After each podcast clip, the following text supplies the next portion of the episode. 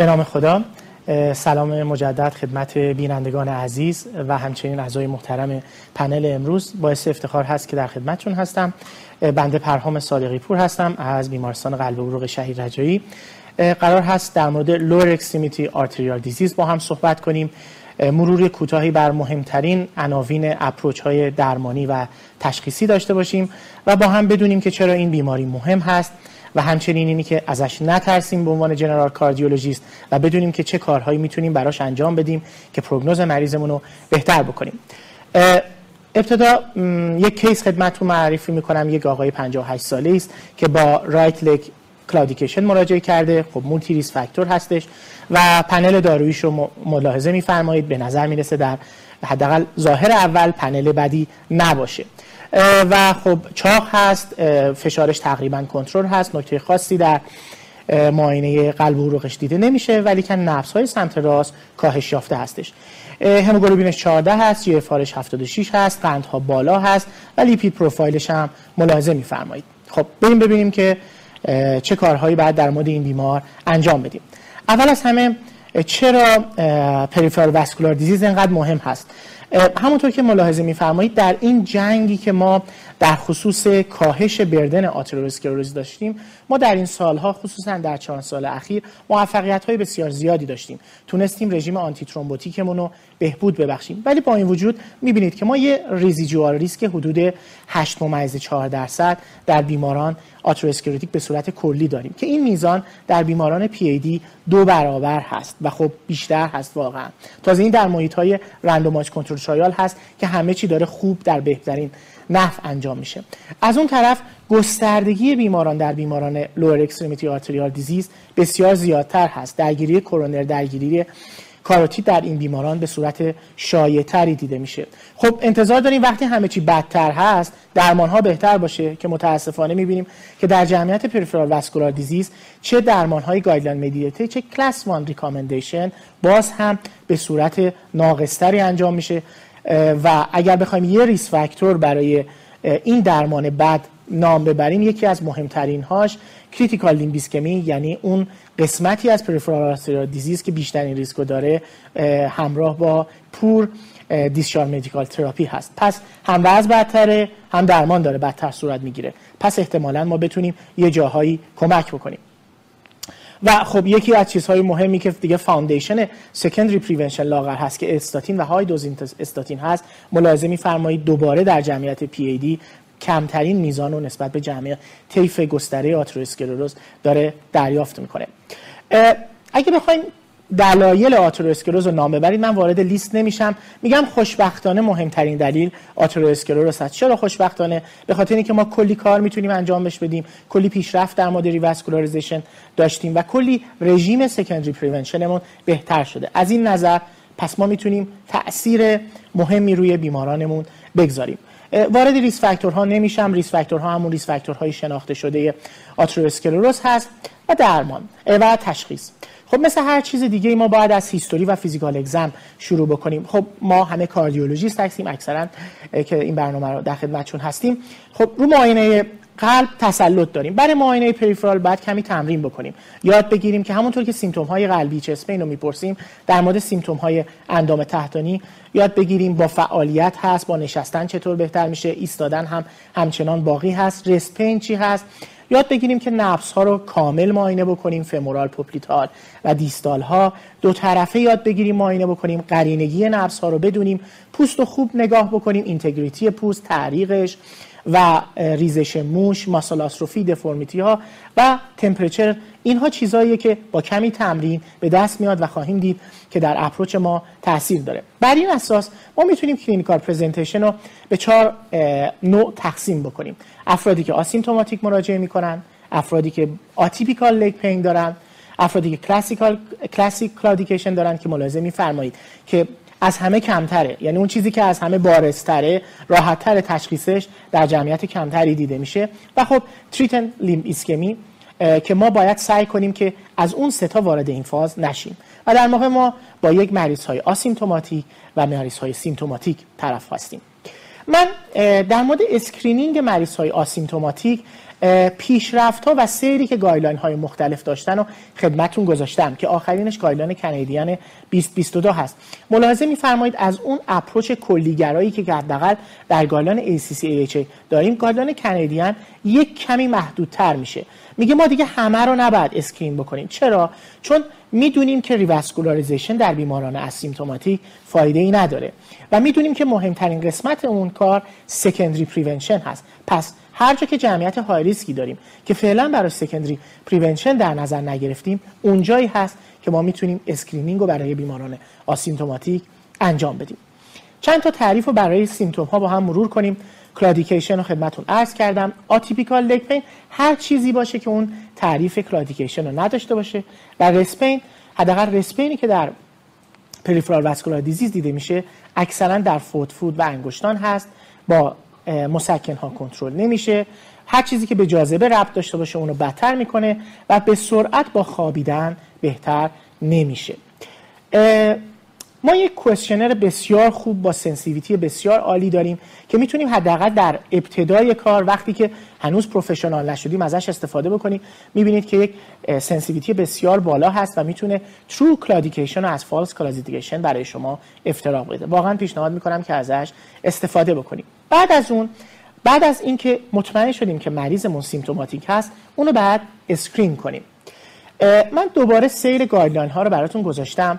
ملاحظه می‌فرمایید که دو گایدلاین اول با یک جدیت و قطعیت خاصی گفتن اولین تست ما در مواجهه با سیمتوماتیک Low Extremity Arterial Disease ABI هست، ولی گایدلاین کانادین که از همه جدیدتر ملاحظه می‌فرمایید نوشته ABI و TBI and or TBI، و من باعث افتخار هست در خدمت استاد شیشه‌بر هستیم. یکی از مطالعات پایونیر در این زمینه که محدود بودن ABR رو به عنوان تست اسکرینینگ در بیماران سیمتوماتیک مرکز مطالعه ایشون هست. ملاحظه می‌فرمایید که اونقدر هم که ما فکر می‌کنیم سنسیتیویتی ABI خوب نیست، همیشه TBI بهتر هست و خصوصا وقتی که ما از سمت پروگزیمال به دیستال حرکت می‌کنیم این امر خودشو بیشتر نشون میده. پس فکر میکنم که گایدلاین ها اگر روشون میشد و اویدنس های پراسپکتیو با جمعیت بسیار بالاتری داشتن، تی بی آی امروزه به عنوان تست تشخیصی اولیه ما در اسکرینینگ بیماران سیمتوماتیک قرار داشت. با ABI همه دوستان آشنا هستن دیگه. ABI با فشار گرفتن ساده مفهوم نمیشه، حتما باید با داپلر باشه، حتما باید در دورسالیس پریس و پوستریور تیبیالیس باشه و بیشترین فشاری که ما از دست میگیریم باید برای اون بیشترین فشار اندام مربوطه برای حساب کردنش حساب بشه.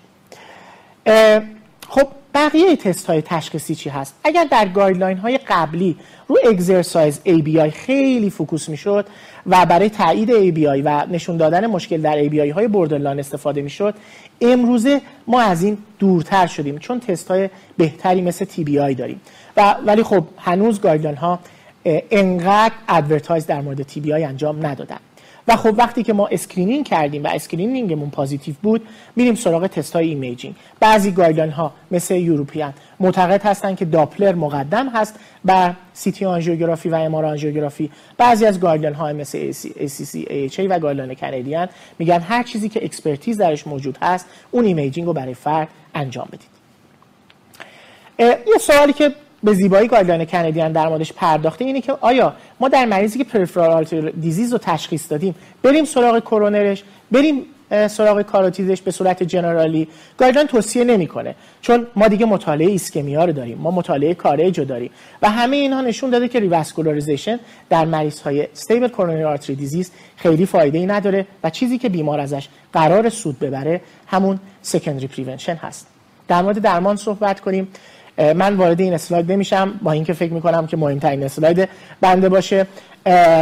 درمان لایف استایل و ریس فاکتور مودیفیکیشن مهمترین کاریه که ما برای بیمارانمون حداقل در طیف پریفرال آرتریال دیزیز میتونیم انجام بدیم. در کیس در موردش صحبت خواهم کرد، اینو ازش میگذرم. انشالله در بحث اگر رضا صلاح دونست در مورد کاناگلیفوزین صحبت کنیم. در مورد رژیم آنتی ترومبوتیک ملاحظه می‌فرمایید که مطالعات بسیار زیادی برای بهبود این رژیم صورت گرفته. من خلاصش رو خدمتون عرض می‌کنم. اگر بیمار ما کرونیک لوئر لیم آرتریال دیزیز باشه، و سیمتوماتیک باشه، رژیم که به نظر میرسه از بقیه بهتر باشه ریواروکسابان 2.5 توایس دیلی به اضافه آسپرین هستش و بعد از اون کلوپیدوگرل تنها و بعد از اون آسپرین تنها. و میبینید که اشاره‌ای به آسپرین به اضافه تیکاگرل نشده، چون که اوییدنس ها در پریفرال آرتریال دیزیز برای رژیم کامپس بسیار قوی‌تر و بهتر هستش. و به صورت جالبی در بیمارانی که آسیمتوماتیک باشن توصیه به رژیم آنتی ترومبوتیک نمیشه. تعجب نکنید، برای همین جمله دو تا رندومایز کنترل ترایال داریم که ثابت شده برای مریض‌های آسیمتوماتیک اونقدر آنتی ترومبوتیک تراپی نمیتونه سود داشته باشه. و در مریض‌هایی که با پست ریواسکولاریزیشن مراجعه میکنن، اگر سرجری باشن باز همون رژیم کامپس یعنی ریواروکسابان به اضافه آسپرین مؤثر هست و اگر اندوواسکولار انجام شده باشه مثل بطرق به مطالعه وایجر کلوپیدوگرل میتونه به این در 6 ماه اول اضافه بشه. بعد من در مورد مدیکال تراپی اینترمدیکال کالیدیکیشن فقط یه چند نکته خیلی ببخشید کوتاه بگم. لطفاً پنتوکسیفیلین رو فراموش کنید، دیگه کلاس 3 ریکامندیشن هست، ازش دیگه استفاده نکنیم. و اگر خواستیم از بیمار برای کلادیکیشنش از سیلاستازول استفاده بکنیم، از حتما باید به دوز حداکثری برسیم، یعنی 100 میلی گرم توایس دیلی بهش برسیم. و اگر دیدیم که این مریض ما بعد از 3 ماه پاسخی نگرفت ولش کنیم. ثابت شده که بعد از 3 ماه اگر سیلاستازول رو ادامه بدیم فایده‌ای برای بیمار نداره. در مورد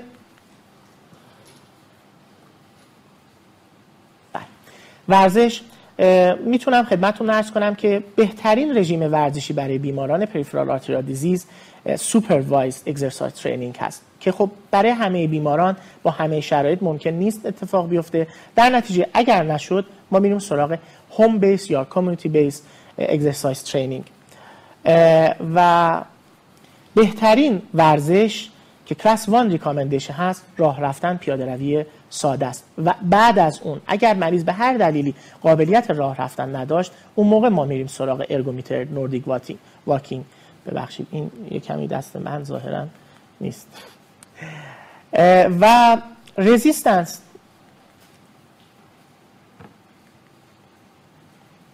رزیستنس ترینینگ فقط وقتی که اضافه استفاده میشه که در کنار واکینگ باشه و تنهایی نباید در بیماران پریفرال آرتریال دیزیز استفاده بشه.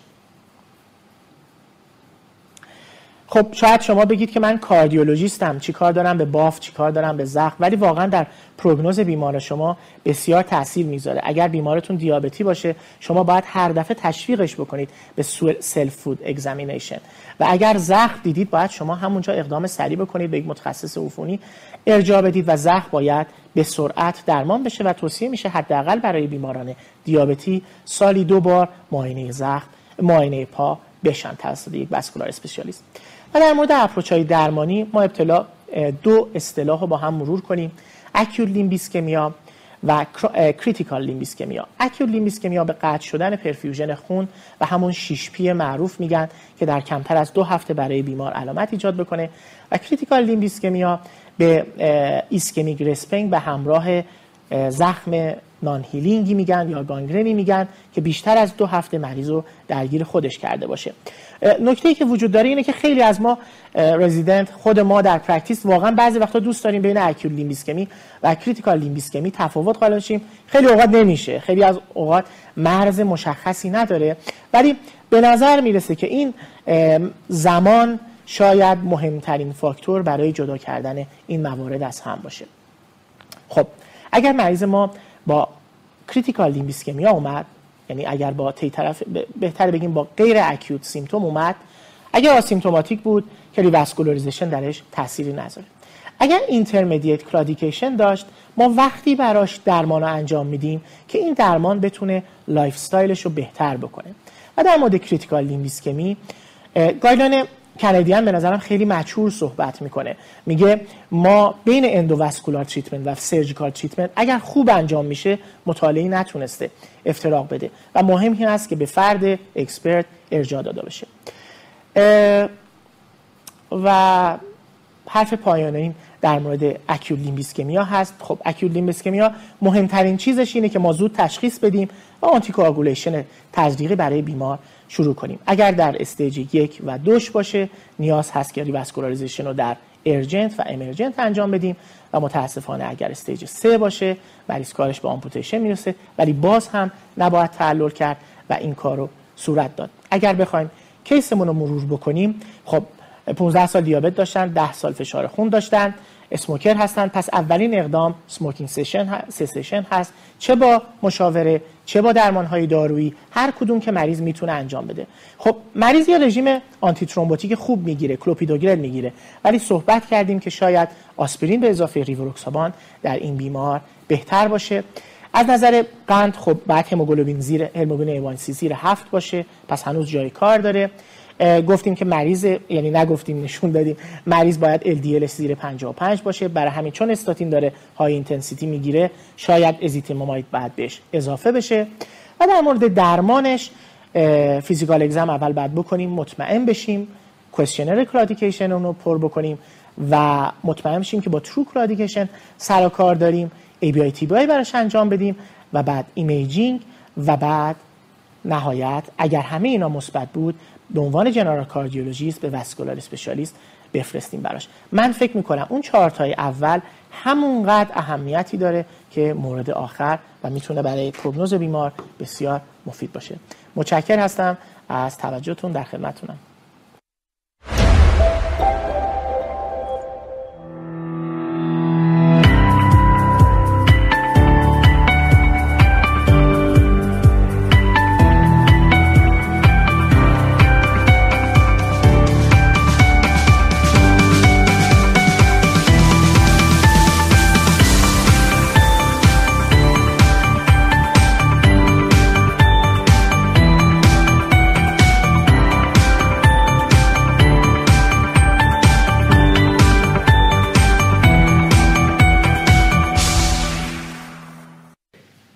خب تشکر میکنم از جناب دکتر صادقی پور به خاطر ارائه خیلی خوبی که داشتن. واقعیتش اینه که چون بحث پریفرال واسکولار دیزیز به اندازه بحث میوکارد برای همه کاردیولوژیست‌ها آشنا نیست، شاید تعداد جلسات خیلی بیشتر و جلسات مفصلتری نیاز هست تا این موضوع جا بیفته برامون. ولی دقیقاً با همون تئوری که در مورد میوکارد همیشه فکر میکنیم که تایم از ماسل، در مورد پریفرال هم باید به همین فکر کنیم. حالا شما شاید کریتیکال ترین بحثی که خیلی نمیخوایم امروز واردش بشیم اکیوت لیمب ایسکمی بود که فرمودید، که میدونم دکتر شیشه پور هم فیلد آف اینترست خودشون هست و اگر دست خودشون بود احتمالا علاقه داشتن که بیشتر در مورد این موضوع صحبت بکنن، ولی ما ترجیح میدیم که فعلا در مورد کرونیک لیمب ایسکمیا صحبت بکنیم. ولی بحث اکیوت لیمب ایسکمیا هم بحث بسیار مهمیه و دقیقاً ستینگی مشابه اکیوت ام آی که دقیقاً مراقبت درست منجر به سیو اندام بیمار و ارگان بیمار میشه، حتما باید بهش دقت کرد. من اگر خلاصه بکنم صحبتایی که با شما داشتیم، صحبتای شما رو، البته بحث زمینه اصلی این که درمان مدیکال شامل کنترل ریسک فاکتورها، کاردیومتابولیک، اکسرسایز، اسموکینگ سسیشن و در نهایت فارماکوتراپی به عنوان پله آخر ممکنه در این بیماران کمک کننده باشه. بحث آتیپیکال کلودیکیشن چقدر جایگاه داره؟ چون چیزی که من دیدم شما درصد زیادی گفتید دکتر صادقی پور. من فکر میکنم که هرچی در طول زمان رفتن گایدلاین ها جلو، فهمیدن که خب کلودیکیشن تیپیک درصد کمی از اون مراجعه کننده ها تشکیل میده و اگر ما اسکرینینگ رو بسپریم فقط به کلادیکیشن تیپیک، یک سری از قسمت مثلا در حدود 20-30% مریض ها حداقل میس میشن. برای همین به نظرم فرترین کاری که شده و من اسلایدش رو نشون دادم در گایدلاین ACC/AHA هست که گفته که خب ما اون کلادیکیشن هست ولی دردهای دیگه، مثلا دردهای عضلانی که با اگزرسایز باشه ولی اون حالت تیپی که کلادیکیشن رو نداشته باشه اونها رو هم اینکلود بکنیم و برای اونها هم اسکرینینگ انجام بدیم. ولی چه در این گایدلاین ها و چه در آپ تو دی ما آخر تکلیف آتیپیکال لگ پین رو مشخص نکردیم و بیشتر به فیزیشن سپرده. ولی اینو در نظر بگیریم که اگر یک مریضی باشه که ما به سمت آتیپیکال لگ پین هستیم، در هر صورت ABI TBI تست های گرونی نیستن و من اگه مریض مثبت بشن خیلی میتونه سود ببره و به نظر میرسه که گایدلاین ها میگن اینها رو هم اینکلود بکنید و براشون اسکرینینگ اولیه انجام بدید.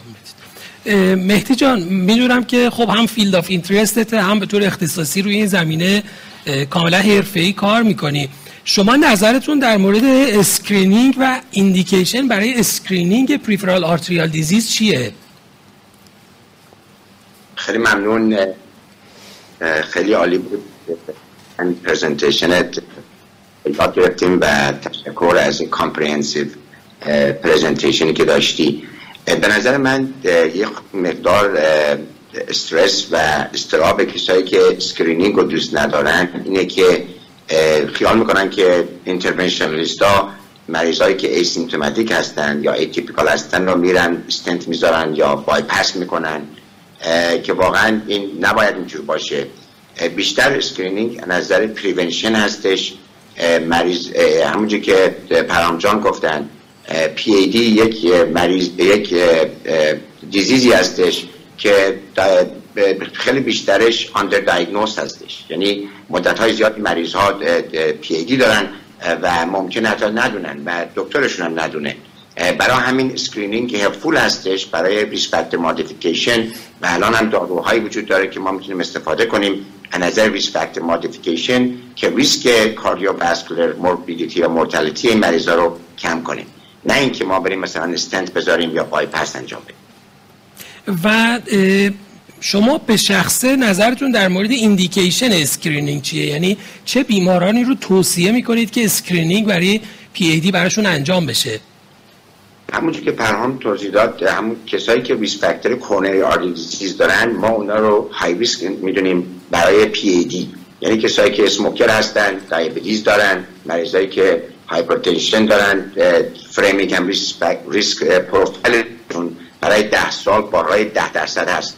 یعنی اگر مریض دیابتیس داشته باشه من چک میکنم، اگر که فریمینگ هم ریسکشون بالای 10% باشه برای 10 سال اونا رو من اسکرینینگ میکنم، و اگر اسموکر باشن و ایتیپیکال سیمپتوم داشته باشن اونا رو من اسکرینینگ میکنم. و متد اسکرینینگتون ABI یا TBI؟ ببینید صحبت برای اسکرینینگ ABI خیلی عالیه. صحبتی که پرهام جان میگفتن بیشتر در مورد TBI برای CLI هست، یعنی مریضایی که گنگرین دارن، ulcer دارن و به قول معروف رات آف 5 و 6 هستن. اونها مریضایی هستن که خیلیاشون isolated بلونی دیزیز دارن، یعنی مریضایی هستن که گرفتگی عروقشون زیر زانوشون هستش. اونها ABI ممکنه accurate نباشه به خاطر collateral و به خاطر کلسیفیکیشن. برای اسکرینینگ ABI کافیه و حتی ABI همونجور که دکتر جان گفتن، پرهام جان گفتن، میتونه تو آفیس انجام بشه، حتی احتیاج نداره که شما میتونید با یه داپلر و با یه بلاد پرشر کاف اینو تو انجام بدید. بنابراین برای اسکرینینگ ABI کافیه. موقعی که مریض گنگرین یا آلسر داشته باشه ABI اگر ابنورمال باشه که خب دیاگنوستیس معلومه، اگر ABI نورمال باشه مریضایی که گنگرین و آلسر دارن 30%شون TBIشون ابنورمال خواهد بود و ABI نورمال خواهد بود، یعنی نمیتونیم برای اونا به ABI کفایت بدیم. یعنی جنرالی ABI مگر کیسی که حالا توی دقیقاً کاتگوری کرونیک لیم ایسکمی قرار بگیره و شما فکر کنید که نیاز به بررسی بیشتر داره، در اونها از TBI استفاده بکنید. در مورد دستگاه‌های اوسیلومتریک، چون الان دستگاه‌هایی برای اندازه‌گیری ABI هستن که فقط با 4 تا کاف فشار و بدون داپلر این کار رو انجام میدن، نظر شما در مورد اون دستگاه‌ها چیه؟ اونا هم خوب هستن، حقیقتش بخواد برای اسکرینینگ اونا هم خوب هستن، ما حتی اینجا هم ازشون استفاده میکنیم. البته ایدیل بهترین همون داپلر هستش و کاف هست، ولی خب میدونید که برای اینا قیمتش بالا هست این دستگاه ها، مثلا ماشینای داپلر و ماشینای ABI. برای همین آسیلومتری هم خیلی خوبه و برای اسکرینینگ متد که بتونین. البته توجه کن که خود گایدلاین ها هم شما خودت واقع‌تر هستی دکتر قنباتی، پی ای دی به قول معروف سی ای دی ریسک اکوولنت هستش. بنابراین اگر یعنی سیمتوم نباید مریض داشته باشه، همین که شما مریض رو دایگنوز کنید که پی ای دی داره این میشه سی ای دی ریسک اکوولنت.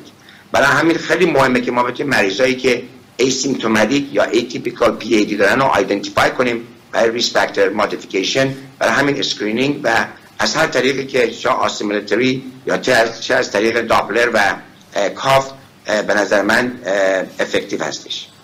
مرسی از شما. خب من یه سوال از دکتر موسوی هم بپرسم. دکتر موسوی، الان خب متاسفانه بحث ریهابیلیتیشن که شاید یکی از کورنرستون‌های درمان پریفرال آرتریال دیزیز است، خب ما تو ایران نه خیلی در دسترس داریم و حتی مواقعی هم که در دسترس هست گاهی وقتا به واسطه بحث اکونومیکش برای بیمار افوردبل نیست. اگر بخوایم به جای سوپروایزد به صورت هوم بیسد اکسرسایز رو انجام بدیم، با چه پروتکلی به بیمار پیشنهاد کنیم که هوم بیسد اکسرسایز رو انجام بده؟ دقیقا همینطور که میفرمایید هستش.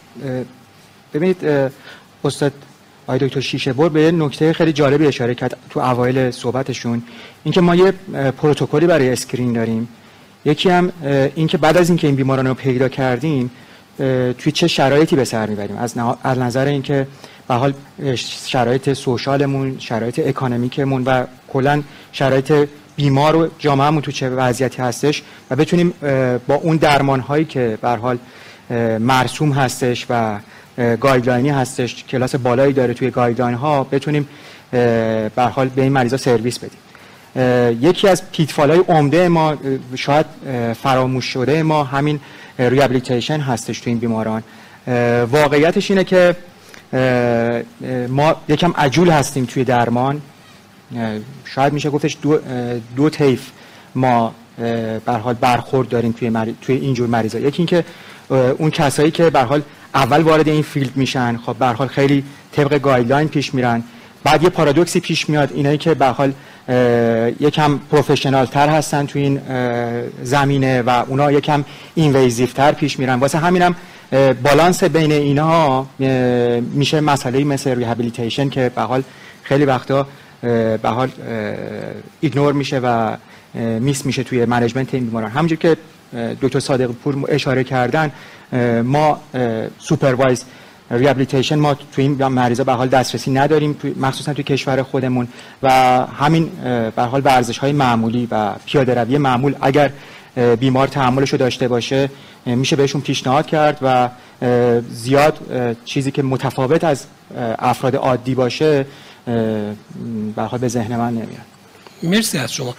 و حالا همونطور که دکتر صادقی پور هم فرمودن، پنتوکسیفیلین علیرغم اینکه تقریبا میشه گفت تو بسکت همه این مریضا هست، تقریبا میشه هیچ کاربردی از نظر گایدلاین نداره. دکتر صادقی پور، الان بیماری رو که حالا با هر ترتیبی تشخیص ABI براش مطرح شده، یعنی احتمالا مشکوک بوده، ABI اندازه گیری شده و الان کمتر از 0.9 ABI بیمار و کلودیکیشن هم داره، شما درمان دارویی رو براش چی میذارید به عنوان قدم اول؟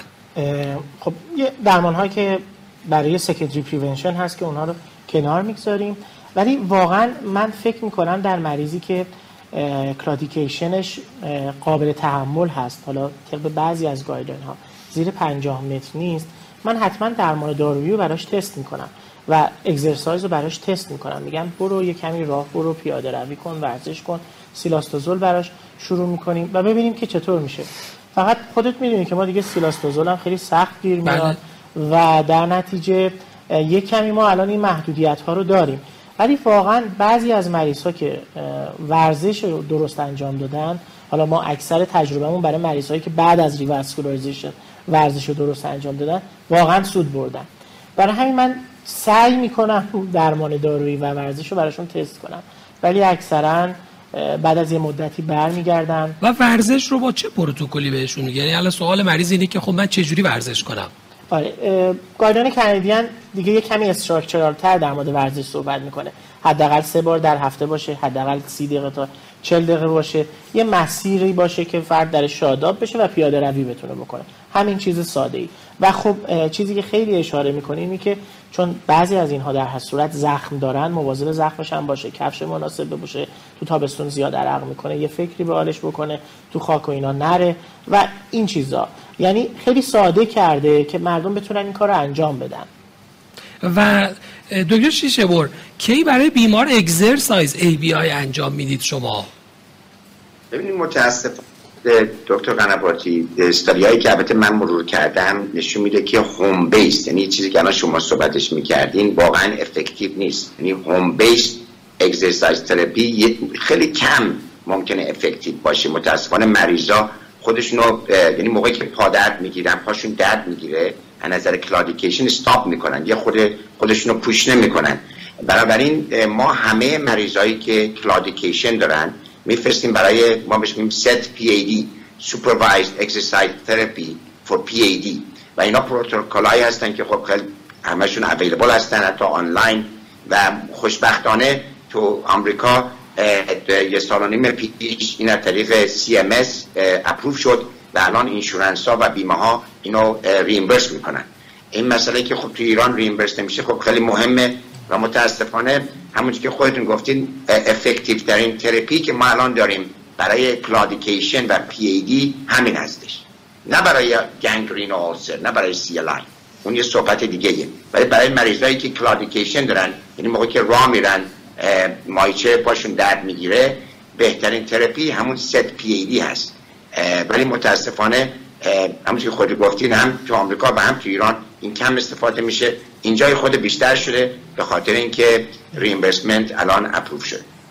بله متاسفانه به خاطر نالجی که حالا شاید کمتر بوده از گذشته، من داشتم آمارها رو نگاه می‌کردم، درصد بسیار کمی از بیماران آسپرین دریافت می‌کنن یا آنتی پلاکت، درصد بسیار کمی از بیماران استاتین استفاده می‌کنن، درصد بسیار کمی از بیماران، کمتر از 10% بیماران ریفر میشن برای اسموکینگ سسیشن.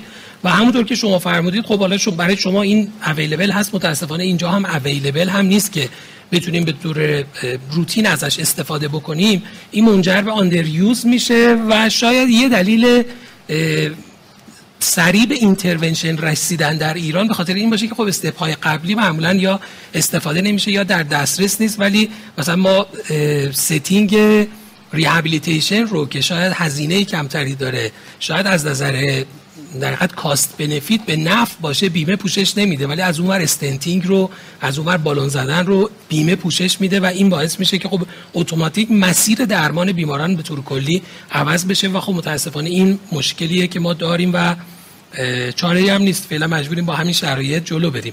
و دکتر صادقی پور، بیماری که ABI مختل داره، شما به شخص پرکتیستون تست ایمیجینگ بعدی چیه؟ مستقیم آنژیو یا اینکه روش‌های دیگه ایمیجینگ رو اول انتخاب می‌کنید؟ من خب به کراتینینش نگاه می‌کنم.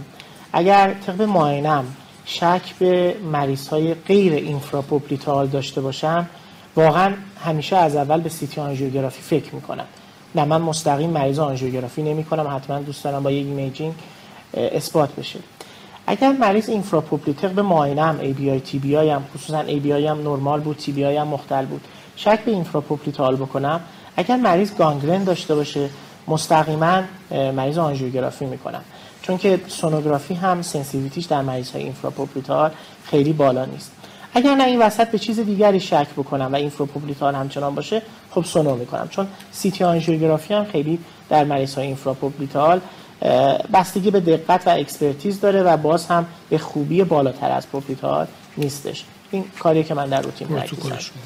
من یه تجربه کوچیک فقط توی چند جمله، وقتمونم کمه، اینکه توی نوعاً مریضای ایران هر چقدر تست به هر حال نان اینویزیو یا تست پارامدیکای مثبت کمتری دستشون بدیم، بیشتر میتونیم اون قسمت نان اینویزیو کارو ادامه بدیم. یعنی اینکه هر چقدر اینا تستای مثبتی دستشون باشه، ای بی آی مختل، سونو مختل، یه لول میرن جلو و ما از اون قسمت پیشگیری و به حال دور میمونیم. این تجربه من است. یعنی هر چی بفهمن که مشکل هست، تصمیمشون برای اینکه اینترونشن براشون انجام بشه. یعنی عجول بودن مریضای ایران. بله بسیار عالی.